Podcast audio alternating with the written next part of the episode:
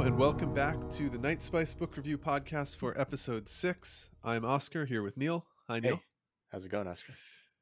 I'm feeling moderately hot. How about you? I'm feeling pretty good. Um, are you feeling hot about the book or in general? Oh, in general, I don't want to spoil how I feel about the book so soon. Right. Um, Um,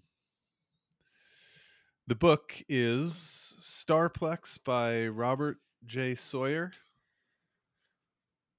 And it, there's a lot of stuff going on in it. Did you notice that? I, I did. I uh, I noticed some things.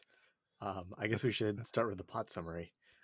Um, yeah, let's uh I think we should maybe make it a little briefer. Okay. Try uh, try that out, especially because it, it sort of meanders. Yeah. little? Yeah. Um, So you want to you want to start off and then Yeah, sure. I'll uh I'll start off. Um so uh this dude is like having a is he's the captain of a ship called the Starplex. And you really just gotta think of Star Trek Enterprise, but there's no military and the captain's having a midlife crisis. right, and it sort of looks like Deep Space 9. Yes, yeah, yeah. Oh, I guess I never saw that, but yeah, it's probably like that. Yeah, they they got to make first contact, um, and they are trying to ex- expand this network of shortcuts. And there's like this mechanic where you have to go through the shortcut once, um, before the whole shortcut opens up.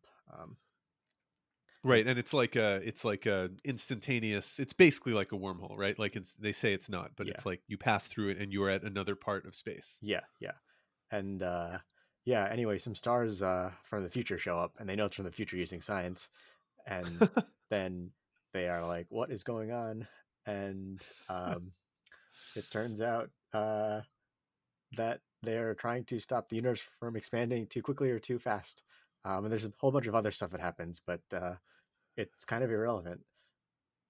Yeah, I guess I, I was gonna say that it felt like you kind of jumped ahead a lot, but yes, in terms of the main plot, I think that's right. Yeah, Um, there and then there are a lot of like other events that, right.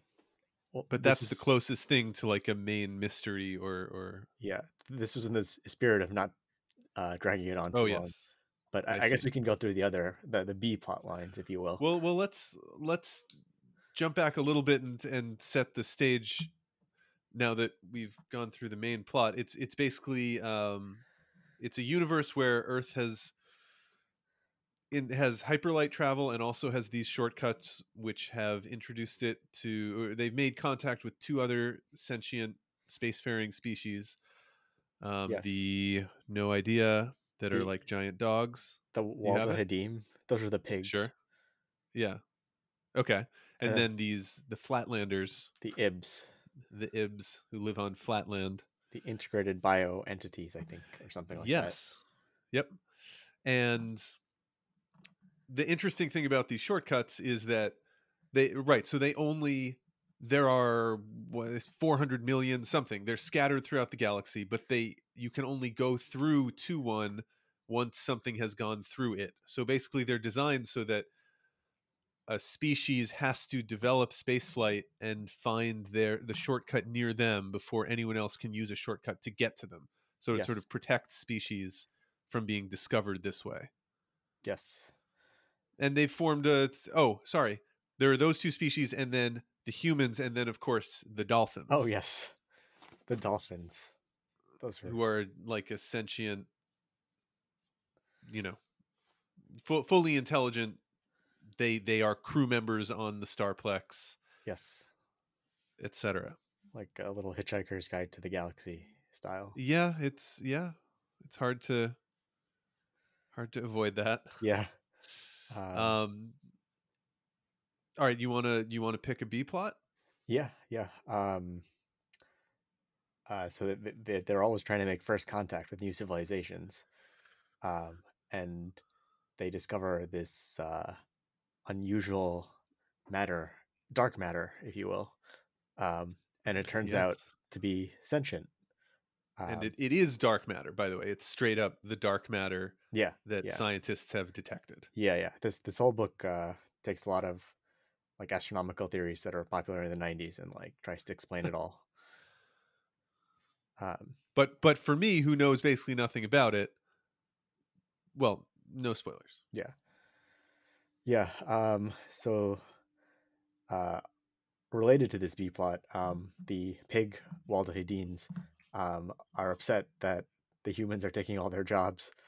Um, so they Yep, that's correct. they uh, they withdraw from some sort of NATO equivalent treaty um, and attack the Starplex in an attempt to But- seize it, Right.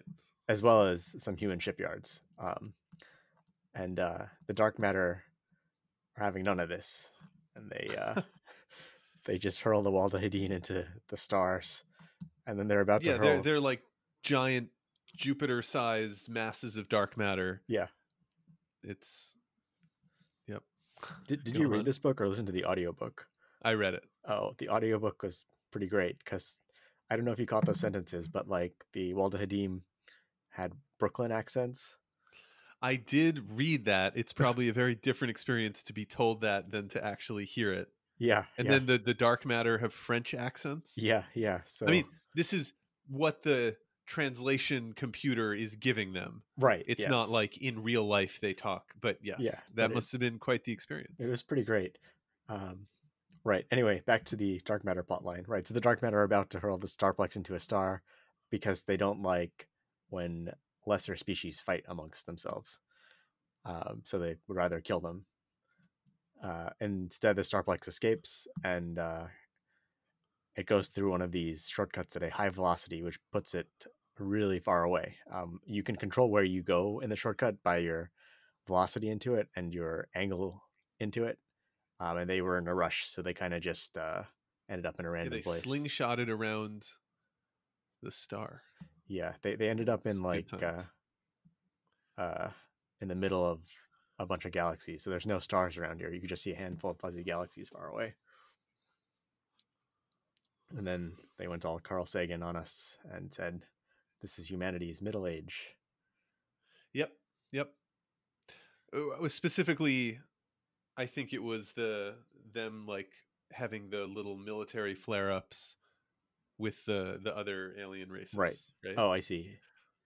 Wait, it wasn't just like being in the middle of like nowhere in the void, if I- you will. I don't think so, but who can say? I mean, I might have forgotten that yeah. part. Who, Um, but so so yeah. So basically, this book is.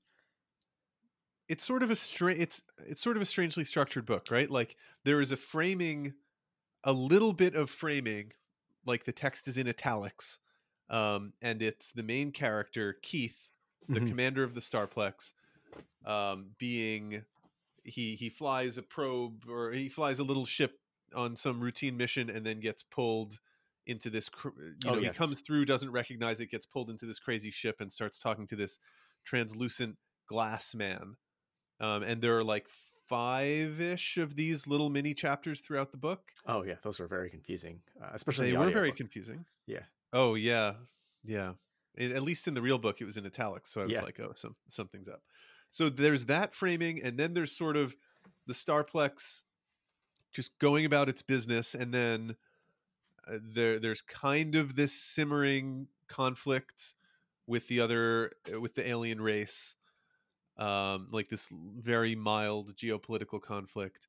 There's kind of this thing with um the the stars coming through the shortcuts and like what's that about? And that is resolved with the the framing story which we can get into in a minute which is kind of crazy but then there are a lot of chapters that are just like straight up episodes right? Like there is one where uh keith's wife rissa and her ib Oh yeah, science companion boxcar don't worry about it um uh boxcar reveals that it committed a crime in the past. It's an ib which is one of the the two alien species that are sort of working with the humans and made contact with the humans. So basically for its crime it loses an amount of time. It, it gets all these creatures die at the exact same time Yeah. like after the exact same duration. The punishment for its crime boxcar's crime all crimes i think is to lose years off the end of their life.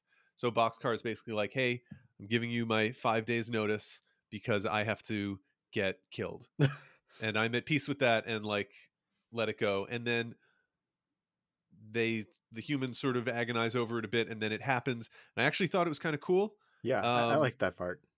but has basically nothing to do with anything else that happens in the book. It's just like another event Yeah, in the in the life of. It, it was very, you know, episode of Star Trek kind of feel. yeah, yeah. I I enjoyed it though. Like, I thought it was fine. Like, That that section or that structure. but yeah, it, it didn't. I mean, now that you mentioned it, it definitely feels like an episode. But I was like, this is just interesting. It's like stuff Yeah. is happening. Yeah. Yeah, I don't think I wasn't like mad hmm and I did find it interesting, but once I started to think about that structure, I felt like there was a lot of stuff where it's just um you know, the the dark matter, the sentient dark matter creatures which they call darmats, Yeah. which is pretty silly. Um reveal that they have lost the reason they lashed out. So first of all, god, there, there's a lot of stuff in this book and i actually thought on its face most of it was pretty interesting and i felt pretty good about most of the science even though like i said i don't really know anything about it it didn't feel it wasn't obviously dated to me Right. um i was mean, like i bet a lot of this is made up or wrong but Oh yeah. Um, in, in the audiobook, he uh, prefaced the author like prefaced um, the whole book with a section about how like some of this science is no longer accurate. I'll leave it as an exercise for the reader to figure out what. huh. okay well that's nice of him Yeah. Um, oh yeah, going to Darmats. Uh, so a, a real thing is called WIMPs, which is like a Okay. Darmat equivalent. So it's like kind of in line with all the s- silly acronyms that people have made up already in real life. and they mention wimps in the book right Yeah, yeah, when that's they're real talking thing. about the ti- okay Yeah. Yeah. So so the reason the the Darmats lash hmm. out at the Starplex when they were fighting these other alien ships that were attacking them is because they thought the humans were trying to or were risking destruction of the shortcut that was right there that they had come through. Um, and they were upset about that because they had lost a baby of their species. Oh Again, right, these are like gas giants made of dark matter. that's like another and episode. then right, and then the Starplex goes through and finds it, but it's in close orbit around the star and like maybe it's dead and they deploy some technology that is mentioned earlier in the book and save it and bring it back and then are friendly again with the dark and, and again it was just like this sort of moment that like clearly a lot of thought went into like he probably thought it was very cool figuring out how the technology would work and making it into an interesting scenario but it's it's definitely another thing that felt sort of disconnected from the story as a whole Yeah, yeah, I uh, I agree. Um, I like wasn't even paying attention to that part. Uh, I guess, yeah, the main plot line to me at that point felt like so so Keith's wife is also aboard the Starplex, yes and uh, in the main battle sequence, they're like, "Why didn't we install military weapons on this ship?" And then they just uh, repurposed some like geological lasers, and she was like very good at firing them, so she was drafted into uh pilot uh, to being the gunner on like some dolphin piloted yeah dolphins are good pilots Yeah. because it's like swimming i guess. Yep, um anyway yep, uh, the ship is like full of water so that Yeah. dolphins can just like swim up to the bridge and like man stations and stuff like that. Yeah i mean it sounds kind of great. Yeah it- but also like kind of silly. Very silly. Yeah. you all you noticed that? Yeah. Um um yeah so that, so keith and his wife i believe her name is rissa uh get separated during the the heated battle and then there's a whole plot line of them trying to find each other. Yes Um, very brief. yeah. So i thought that was like the main plot line for me at that point of the book.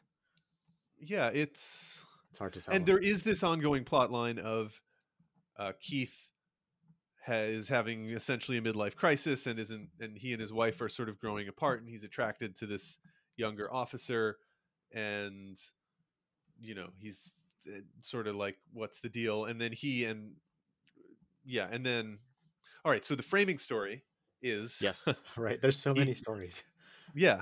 Um, and then we can probably move off this and and talk about it a little more, like Yeah. from more of a critical angle, but and less descriptive. But the framing story is that yeah, so he's essentially goes through this shortcut, is picked up by this crazy alien ship or crazy unknown ship, talks to this man who's made out of glass and has no features, and the revelation is um, that that man is him from 10 billion years in the future or whatever it is. He is one of the first humans to ever become immortal. Yeah.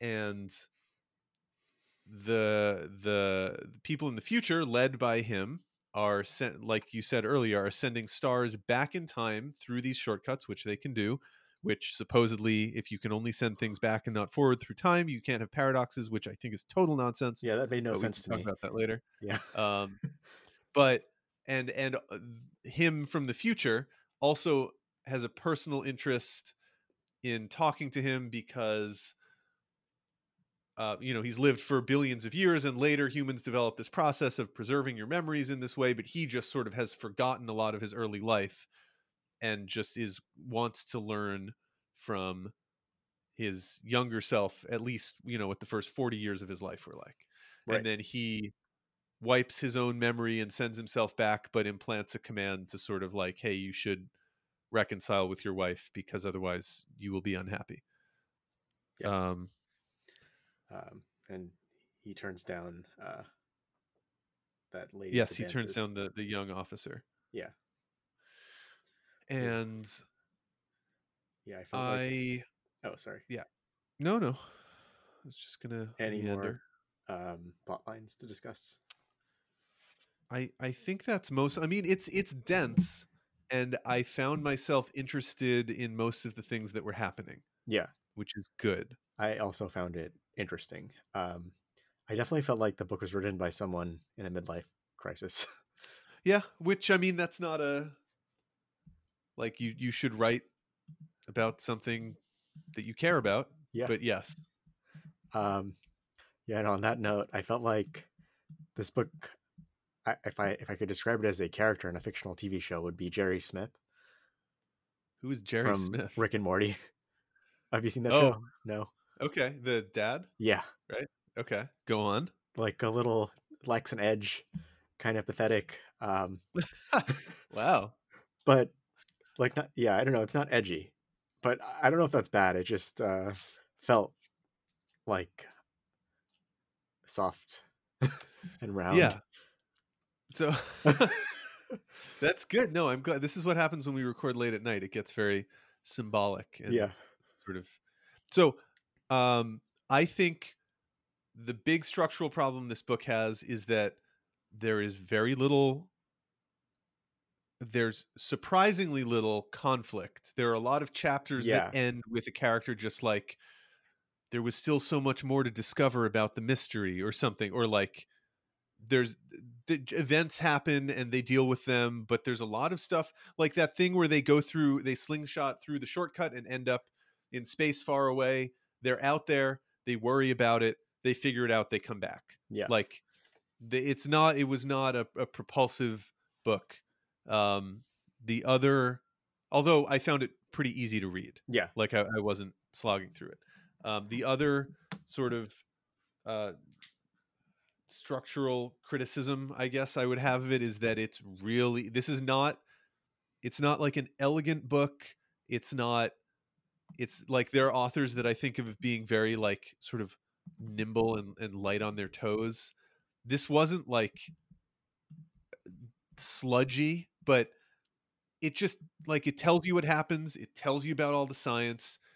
The science seems to clearly be the main interest of the author and he makes it interesting but and it's kind of accurate um though i kind of also felt like uh it reflected someone who like would read about science and didn't have the imagination to come up with new science which is Mm. fine but it's like you're you're just taking other people's like ideas and you can't extrapolate like the implications of them or you can only Right. extrapolate them in the same way that those people do yeah uh, i i could definitely see that uh, this book is also newer than i thought by the way 2010 wait i, just thought it was 1997 well i don't know this uh Maybe of the second edition. this internet says first edition 2010, but maybe it was a reprint. Uh, we'll we'll Um, look into that over the course of this episode. Originally published October 1996. Okay. Okay. Uh, well, that makes a little more sense. 2010 felt sort of surprising. yeah, yeah. I felt like this was a like re- a really reflective of the, the decade it was written in. Like, Mm. it's like really optimistic, humanist, Yeah. pacifist, um, accepting of all peoples. It's like the world is just getting better and better. You're Uh, really getting a full tour of like the different eras of thought of the 20, 20th century yeah, it's great. and, and 21st. I guess so far it feels like the 50s and 90s were the best decades. Um, good. Yeah. At the end of this, we can do a ranking of, Yeah. of all decades. Based Um, on science fiction written during right, those decades. exactly. Can can we talk about? Okay, first of all, let's well let's talk about our, our general impression, like our, our overall thoughts, and then I, I want to get into some more nitpickier stuff. Mhm. But uh, so what what do you think overall, other than round and soft, Um, like like overall review? like star rating or Yeah, let's do it. yeah. I wait. So remind me uh, what Yes, two, three, four stars are. two one is disliked Yeah. two is it was okay three is you liked it four is you really liked it five is it was amazing Oh yeah, I'll give it three stars. I liked it. okay i Uh, think i'm also going to give it three stars yeah, I, I liked it in a different like it, it, this was not like a highs and lows book of like oh there's this stuff that really bothered me but i found it really thought provoking this was just sort of pleasant interesting enough yeah, and yeah yeah. It was. uh Yeah, exactly. It was like uh I kind of enjoyed these characters. There's a little bit of conflict, but not that much conflict. Um, this world is kind of interesting, but it's like I've seen so many worlds that are so similar to this world. So how interesting is it actually? Um, I guess Star Trek. It just felt like Star Trek.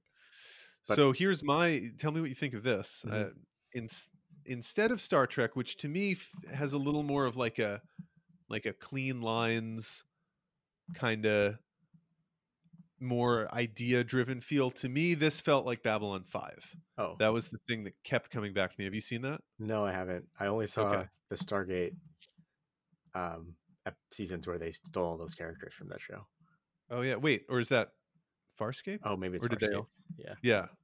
Babylon 5 it's just like this deeply sincere sci-fi thing with a lot of, you know, humanoid aliens with prosthetic faces and just just like this the distillation of the most sincere uh, but not maybe that I'm sure I'm angering Babylon 5 fans who've watched more than I have, but but no edge, no irony, just constructed this very complex world and and wants to sort of tell you about it. Right. I see. Um, yeah, that so that show came out a couple years before this book. So maybe the author was like okay. Or maybe it's just the the that was the spirit of the of the 90s, 90s, same yeah. sort of thing. Like it, Uh, it had a similar sort of very pacifist diplomat space station um you know United Nations kind of feel. Yeah, yeah. West Wing. Yeah, although I think the West Wing has more edge than than Babylon 5, but we'll review all West Wing episodes another time. Right. Um, to me, this Um, was regular. This is like exactly what I sort of picture for. I've talked about how other books weren't exactly what I thought Nova or not Nova, Nova. That's a, that's a book. Hugo Award winners or Hugo nominees were like to me. This is a classic. This is what I picture when I think of Hugo nominee but not winner. You know, This like book. dense. Yeah, Yeah. very sci-fi. Lots of ideas. Not, you know, not the writing doesn't really stand out in any particular way. It's mostly about the ideas and the science, which you know might sound, uh, you know, three stars. I don't think Yeah, it's I- not bad. that's a pretty decent rating for me so far on this Yeah, podcast. That's I, like high I rating, had a think, perfectly right? pleasant time. yeah. I think I gave Ursula Le Guin four, Oh, right. Of course. Yeah. but but she's Um, she's real good. Yeah. Uh, yeah. The the world reminded me a bit of Mass Effect, um, where there's all Yep, these humanoid aliens and there's like this pre-existing shortcut network and no one knows why it exists but in that book it's all negative because uh, i guess the 2000s were a more negative time post 9-11 as they say Yeah. I mean, you don't need to extrapolate the 2000s. You were actually alive for those. So i mean also the 90s right yeah, were we really alive then? Yeah. Yeah. hard to say but yeah um yeah i yeah, i like talking about how decades influence science fiction novels Yeah. Uh, Um All right, let's let's do some nitpicking.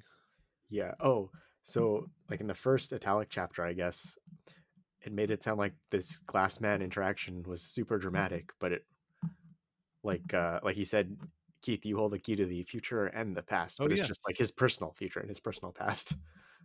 Right. And I guess I mean he does hold the key to the future in the sense that he will go on to do all these things, but not in any way that requires Yeah. anything to happen in yeah and then it's a perfectly friendly conversation he he feels slightly uneasy Yeah. and that's it Yeah. But yeah, I thought that Um, was overly dramatic. yeah yeah that aspect of it gave me a little a little shades of the big mystery structure in 2312 where you're just sort of like okay and then it just ends and it's Yeah. not can we talk Yeah. about the paradox stuff for a second Oh yeah. because I feel like this is this is not like a science problem. This is just like a logic problem. The book says just tosses off. Oh yeah, as long as you only time travel backwards, it turns out that that no paradoxes. Only future time travel creates paradoxes, and I feel like the classic paradox would be I go back to this moment and change it in some way, but I've Yeah. already experienced this. I think moment, the so- book even acknowledges this when the glass man wipes Keith's memories before sending him back. Right, right. So in the epilogue, Keith has the epiphany that, oh, this very small, mysterious event that happened in the beginning where a probe of theirs that they send through a new shortcut gets destroyed. He, he basically says that, oh, the way they're avoiding paradoxes is like by being very careful and covering their tracks, Right. which to me, that doesn't really like the only reason there is no paradox in his encounter with Keith, the glass man, Keith from the future's encounter with Keith from the past, is because he conveniently has no memory of the what Keith has memory of. Right? Oh, that's Like, true. Like he tells Keith, I don't remember like what I can't even remember the name of my first you know, my first love, my his Keith's current wife, but like now I'm glad that you've told me that you filled that in. You should go back and like, you know, make sure that relationship works out. But it's only the fact that the glass man doesn't know what happens that makes that not be a paradox. So I'm very. Well, I, don't think that's right. I think it could still be a paradox. Like um, anything that Well, the yes, glass man does change that causes Keith to change his behavior could result in no glass man existing. Well, maybe- I think if you only travel in one direction, you can. Can't you still end up with a single timeline? Like, But so if how do you you time travel back to me now, it'll just happen right now. And I, I will lose free will, right? Like, you will have to travel back to me later. But as long Um, as we have no memory of that, that seems okay. Yeah, I guess free will is probably an illusion, so we can just ignore it. Right. That's a great point. Yeah. Um, No, no, but I mean that's the flip side of the paradox. No, no, but I mean, right? we'll assume like everything's deterministic. Like that's like, okay. Oh, I see. Yeah. which is what you're saying, I think. Um, Anyway, the yeah, yeah, I didn't. it's think- not like that enters into the mechanics of the story, really. But right. It just felt like a thing that the author was saying because he thought it sounded cool. yeah, well, I guess it does. Time travel does enter into the story in a way because they're sending these stars back. I think the scene where they the first star comes back through the, I thought that was a pretty cool scene. Oh yeah, when they're and and they basically have to get out of there because they're like really close to a star and that's a bad time yeah. i thought that was a, a kind of a spooky tense scene Uh, most of my notes are about the paradox stuff. I got I got very upset. Yeah, my Oh, are- another note. No, you you want to? Oh no, I, I went through all of them. They're all about the '90s. Okay, great. Yeah, Yeah, good good fashion. yeah. Um, uh, just a quick warning again to all authors out there: it's just super terrible when you do stuff when you when you have your future characters reference things from your contemporary time and say the sound of the door was just like the sound of a rifle being cocked in an old time western movie. Oh yeah, Or that was weird. Few of your Earth literary characters appeal to me, but Sherlock Holmes, like it's just it's it just can't be done anymore. It's so clumsy, Like uh, in my opinion. the uh, oh, I see. Like it's a future book, but it's referencing contemporary things. Right. Like original series Star Trek would do this all the time. As your old Earth author Mark Twain would say, or whatever, just you know, that's Oh yeah, that uh, other book we read alien. made fun of this. Um, Oh, I don't remember any Red of the other books. Oh, yep, yep. that is that is good. Um, what did you give Um, Red Shirts? Two stars. Yeah, I guess they're both like Star Trek clone books. Yeah, I, I don't know. It's more of like a Galaxy Quest clone, right? Redshirts, Yeah. but Well, I mean, it's it's a Star Trek parody, but I see Right. what you mean. yeah, yeah, yeah. Um, I never really, you know, I was I I had to sort of suspend my disbelief for the the pig-like aliens. Oh, It was just like, boy, they sure are human like in every way. well, they're from Brooklyn. They're just like Right. really angry Brooklynites. Well, yeah, but it was just sort of like, man, their culture sure seems pretty easy to wrap my head around. Like they don't actually seem that alien; they seem like Star Trek aliens. Right. Um, but I'm I'm okay with that. Like I was able to tolerate it. I thought the Ib were actually pretty interesting. Uh, I liked the way they talked, although it's not like it's never been done before. But it, it had a sort of pleasing cadence. And did you like that they were gestalt creatures? Yeah. just like our boy more than human Um, yes. Yeah, I like that. Uh, well, aren't we all gestalt creatures in the sense that we're made of cells? yeah but we're not made of like wheels and buckets or whatever was going on there Yeah. I guess the wheels are like sentient wheels, yeah, it was semi-sentient wheels. right they're like dogs Yeah. i believe yeah they're made out of seven different that's very strange it was cool I, I was i was okay with it but i could never really take the dolphins seriously and they were never on screen enough for me to ever Oh yeah, those dolphins. yeah they're tricksy creatures They they had pretty good accents in the audiobook. did they um, Yeah, they- what are they Like because the ib uh, are british right Yes, yeah. They didn't say um, a specific t- nationality, but they sounded kind of like uh, weasels or something. What? I'm not. I've never heard. You It's know, fine. I don't even. I well, I guess I should check out a sample of the audiobook because that sounds insane. yeah, it's a pretty good audiobook. Um. Yeah. Uh. Other minor notes. The yeah the the writing was just. It was regular sci-fi writing. I have one example here of just like, you know, if you're gonna do this, at least have confidence. Keith's wife's last name is Cervantes, who is it's the same name as the author of Don Quixote, and it's referenced a couple times. Oh yeah, Then there's a line that could have been okay, but then it you know cuts itself off at the knees. Uh, and Keith Keith kept hoping a windmill somewhere would start tilting at him, which would be okay. I think it would be a little literary, but whatever. It's a metaphor that ties back to something else in the book, but then it just explains itself. Keith kept hoping a windmill somewhere would start tilting at him, kept hoping for something important to do, which is like if you're just going to say it, don't have the metaphor.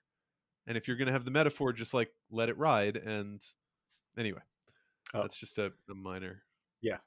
I I like I like the explanation because I didn't know where. I don't I didn't know where that was going. Yeah. Yeah. I, I mean, thought- that's the risk of not having the explanation, I guess. right, I, I I I didn't remember that line from the book, and I thought it was a reference to um, the younger officer. Oh, yeah. Based Young in- officer windmill. Yeah, Like one of like they'll just windmill at him. Yeah, that would that would be weird. Yeah, but um, I any that- any final? Yeah, that's sort of that's sort of true. yeah, I um, I don't have anything else. I guess this book was like very straightforward. Like it's Yeah. not it doesn't irritate you too much. What'd you say? Sorry. It's not that irritating. Like there's Yeah. nothing low low emotional arousal, if you will. Like neither Sure, positive nor negative. Yeah, I, I it's sort of in many ways this is exactly what I expected from an author I've sort of heard of as like a minor author, from a Hugo Award nominee but not winner, um, from the title, from the fact that like I'd never heard of it. Like most of these books I've heard of Yeah. eh, or I, I have some impression of, but this was just like Yeah. just straight ahead sci-fi. It doesn't even have a Um, Wikipedia page. I know. And I, ca- you know, I, I have to say, I bet this took a lot of work. Yeah. Like there's a, a lot, a lot of ideas in here. Um, there's a lot of science. Some of it, I'm like, who cares?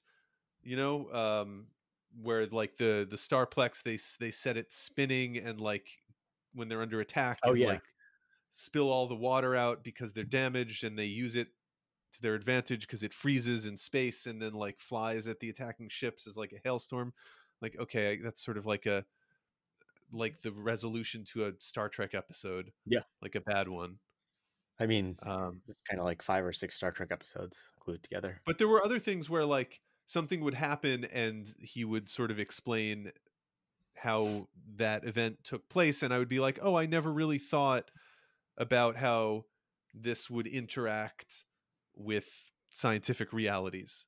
You know I, I don't have an example off the top of my head but but just sort of along the lines of like oh we vent all the water out of the ship and then it freezes because it's cold. Like Right. that sort of interaction but something where i was mm. like oh that's and i don't know if those interactions were correct or if they're still correct if they still hold up but there were there were plenty of times where i was like that's really interesting um that's usually not enough for me in a book well it's certainly not enough for me to get a book over three stars Right. but it was pleasant and interesting and i respect the work that went into it Um, yes, I agree. Um, I liked all his Canada references because he was born in Canada. right yeah Ah, you're Um, basically canadian right I have Canadian relatives, but they won't let me in the country anymore. yeah well you know after a certain amount of provocation a government will just shut you out Yeah. so Can you get there? I think I could. I'm told I could, and also that I can't. So I, Yeah. but I, I'm fine. Yeah. Right. Oh wait, no, I do have one more criticism. They talk about the anthropic principle in the book.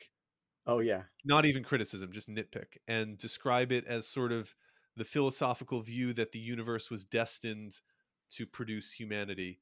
And I don't think that's correct. I think Oh, it's that's- more that. Oh sorry. No, no. What were you going to say? Oh, that's like a a thing that people say. Sure. Yeah, no, it's a, yeah, it's a, it's a real thing.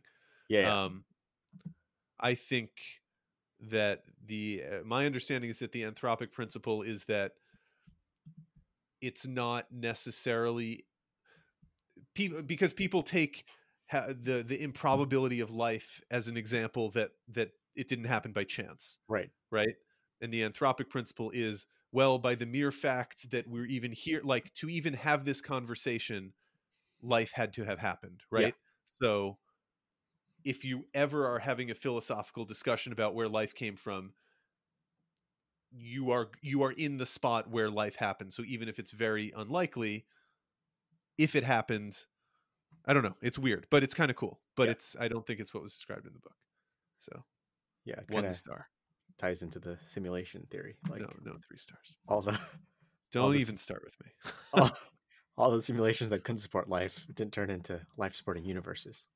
if anyone's concerned out there about they've heard something and they think that maybe there's good evidence that we live in a simulation, I can put your mind to rest. Uh, there is not.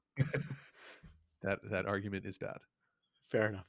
Um, oh, this It, it author can be its own podcast. won a Hugo Award for real in 2003. Really, for what is it? Uh, Hominids. flash forward. Oh, Maybe we'll listen to that. Yeah, maybe we'll maybe we'll we'll, do that at some point. So, yeah, I wonder where this book fell in the um like in his bibliography. I will tell you in a second. His first book was in 1990 and this was in 96 apparently or serialized in 96. Right. Oh, maybe it was written as like five short stories or Oh. something. God damn it. We need to start identifying this ahead of time. That Right. that would make a ton of sense. Yeah. But I'm tired of I'm tired of learning this after the fact. yeah. That's just called good preparation though. Right. Well, I kind of like just picking a book at random from the list and not knowing anything about it. Yeah, no, definitely, definitely. Um, but I wish these people would cool it and just write novels. Oh, he's a member of the Order of Ontario. Well, who isn't? um, so next time we've picked our book. You've already started it. Yeah. It is Babel 17 by Samuel R. Delany, Yeah. who I picked because I've read some a couple really crazy nonfiction books about writing and literary criticism of his. And I've read one book of his and it didn't really do it for me, but he seems like he seems smart in a crazy way. So I wanna I wanna give it another shot. Cool. All right, any any final words? Um, I'm I'm good. This book was all right. There you go. Yeah. This book. All right. So that's it. It's 10:41 p.m. So I'm going to go and I've been at the the I'm a town meeting member Uh-huh. for the small town I live in and I've been at that all day for like 12 hours. So I'm going to go lie face down on the floor Cool. uh, for the rest of my life. Have fun. All right. I'll see you next time, Neil, and goodbye to everyone. Bye.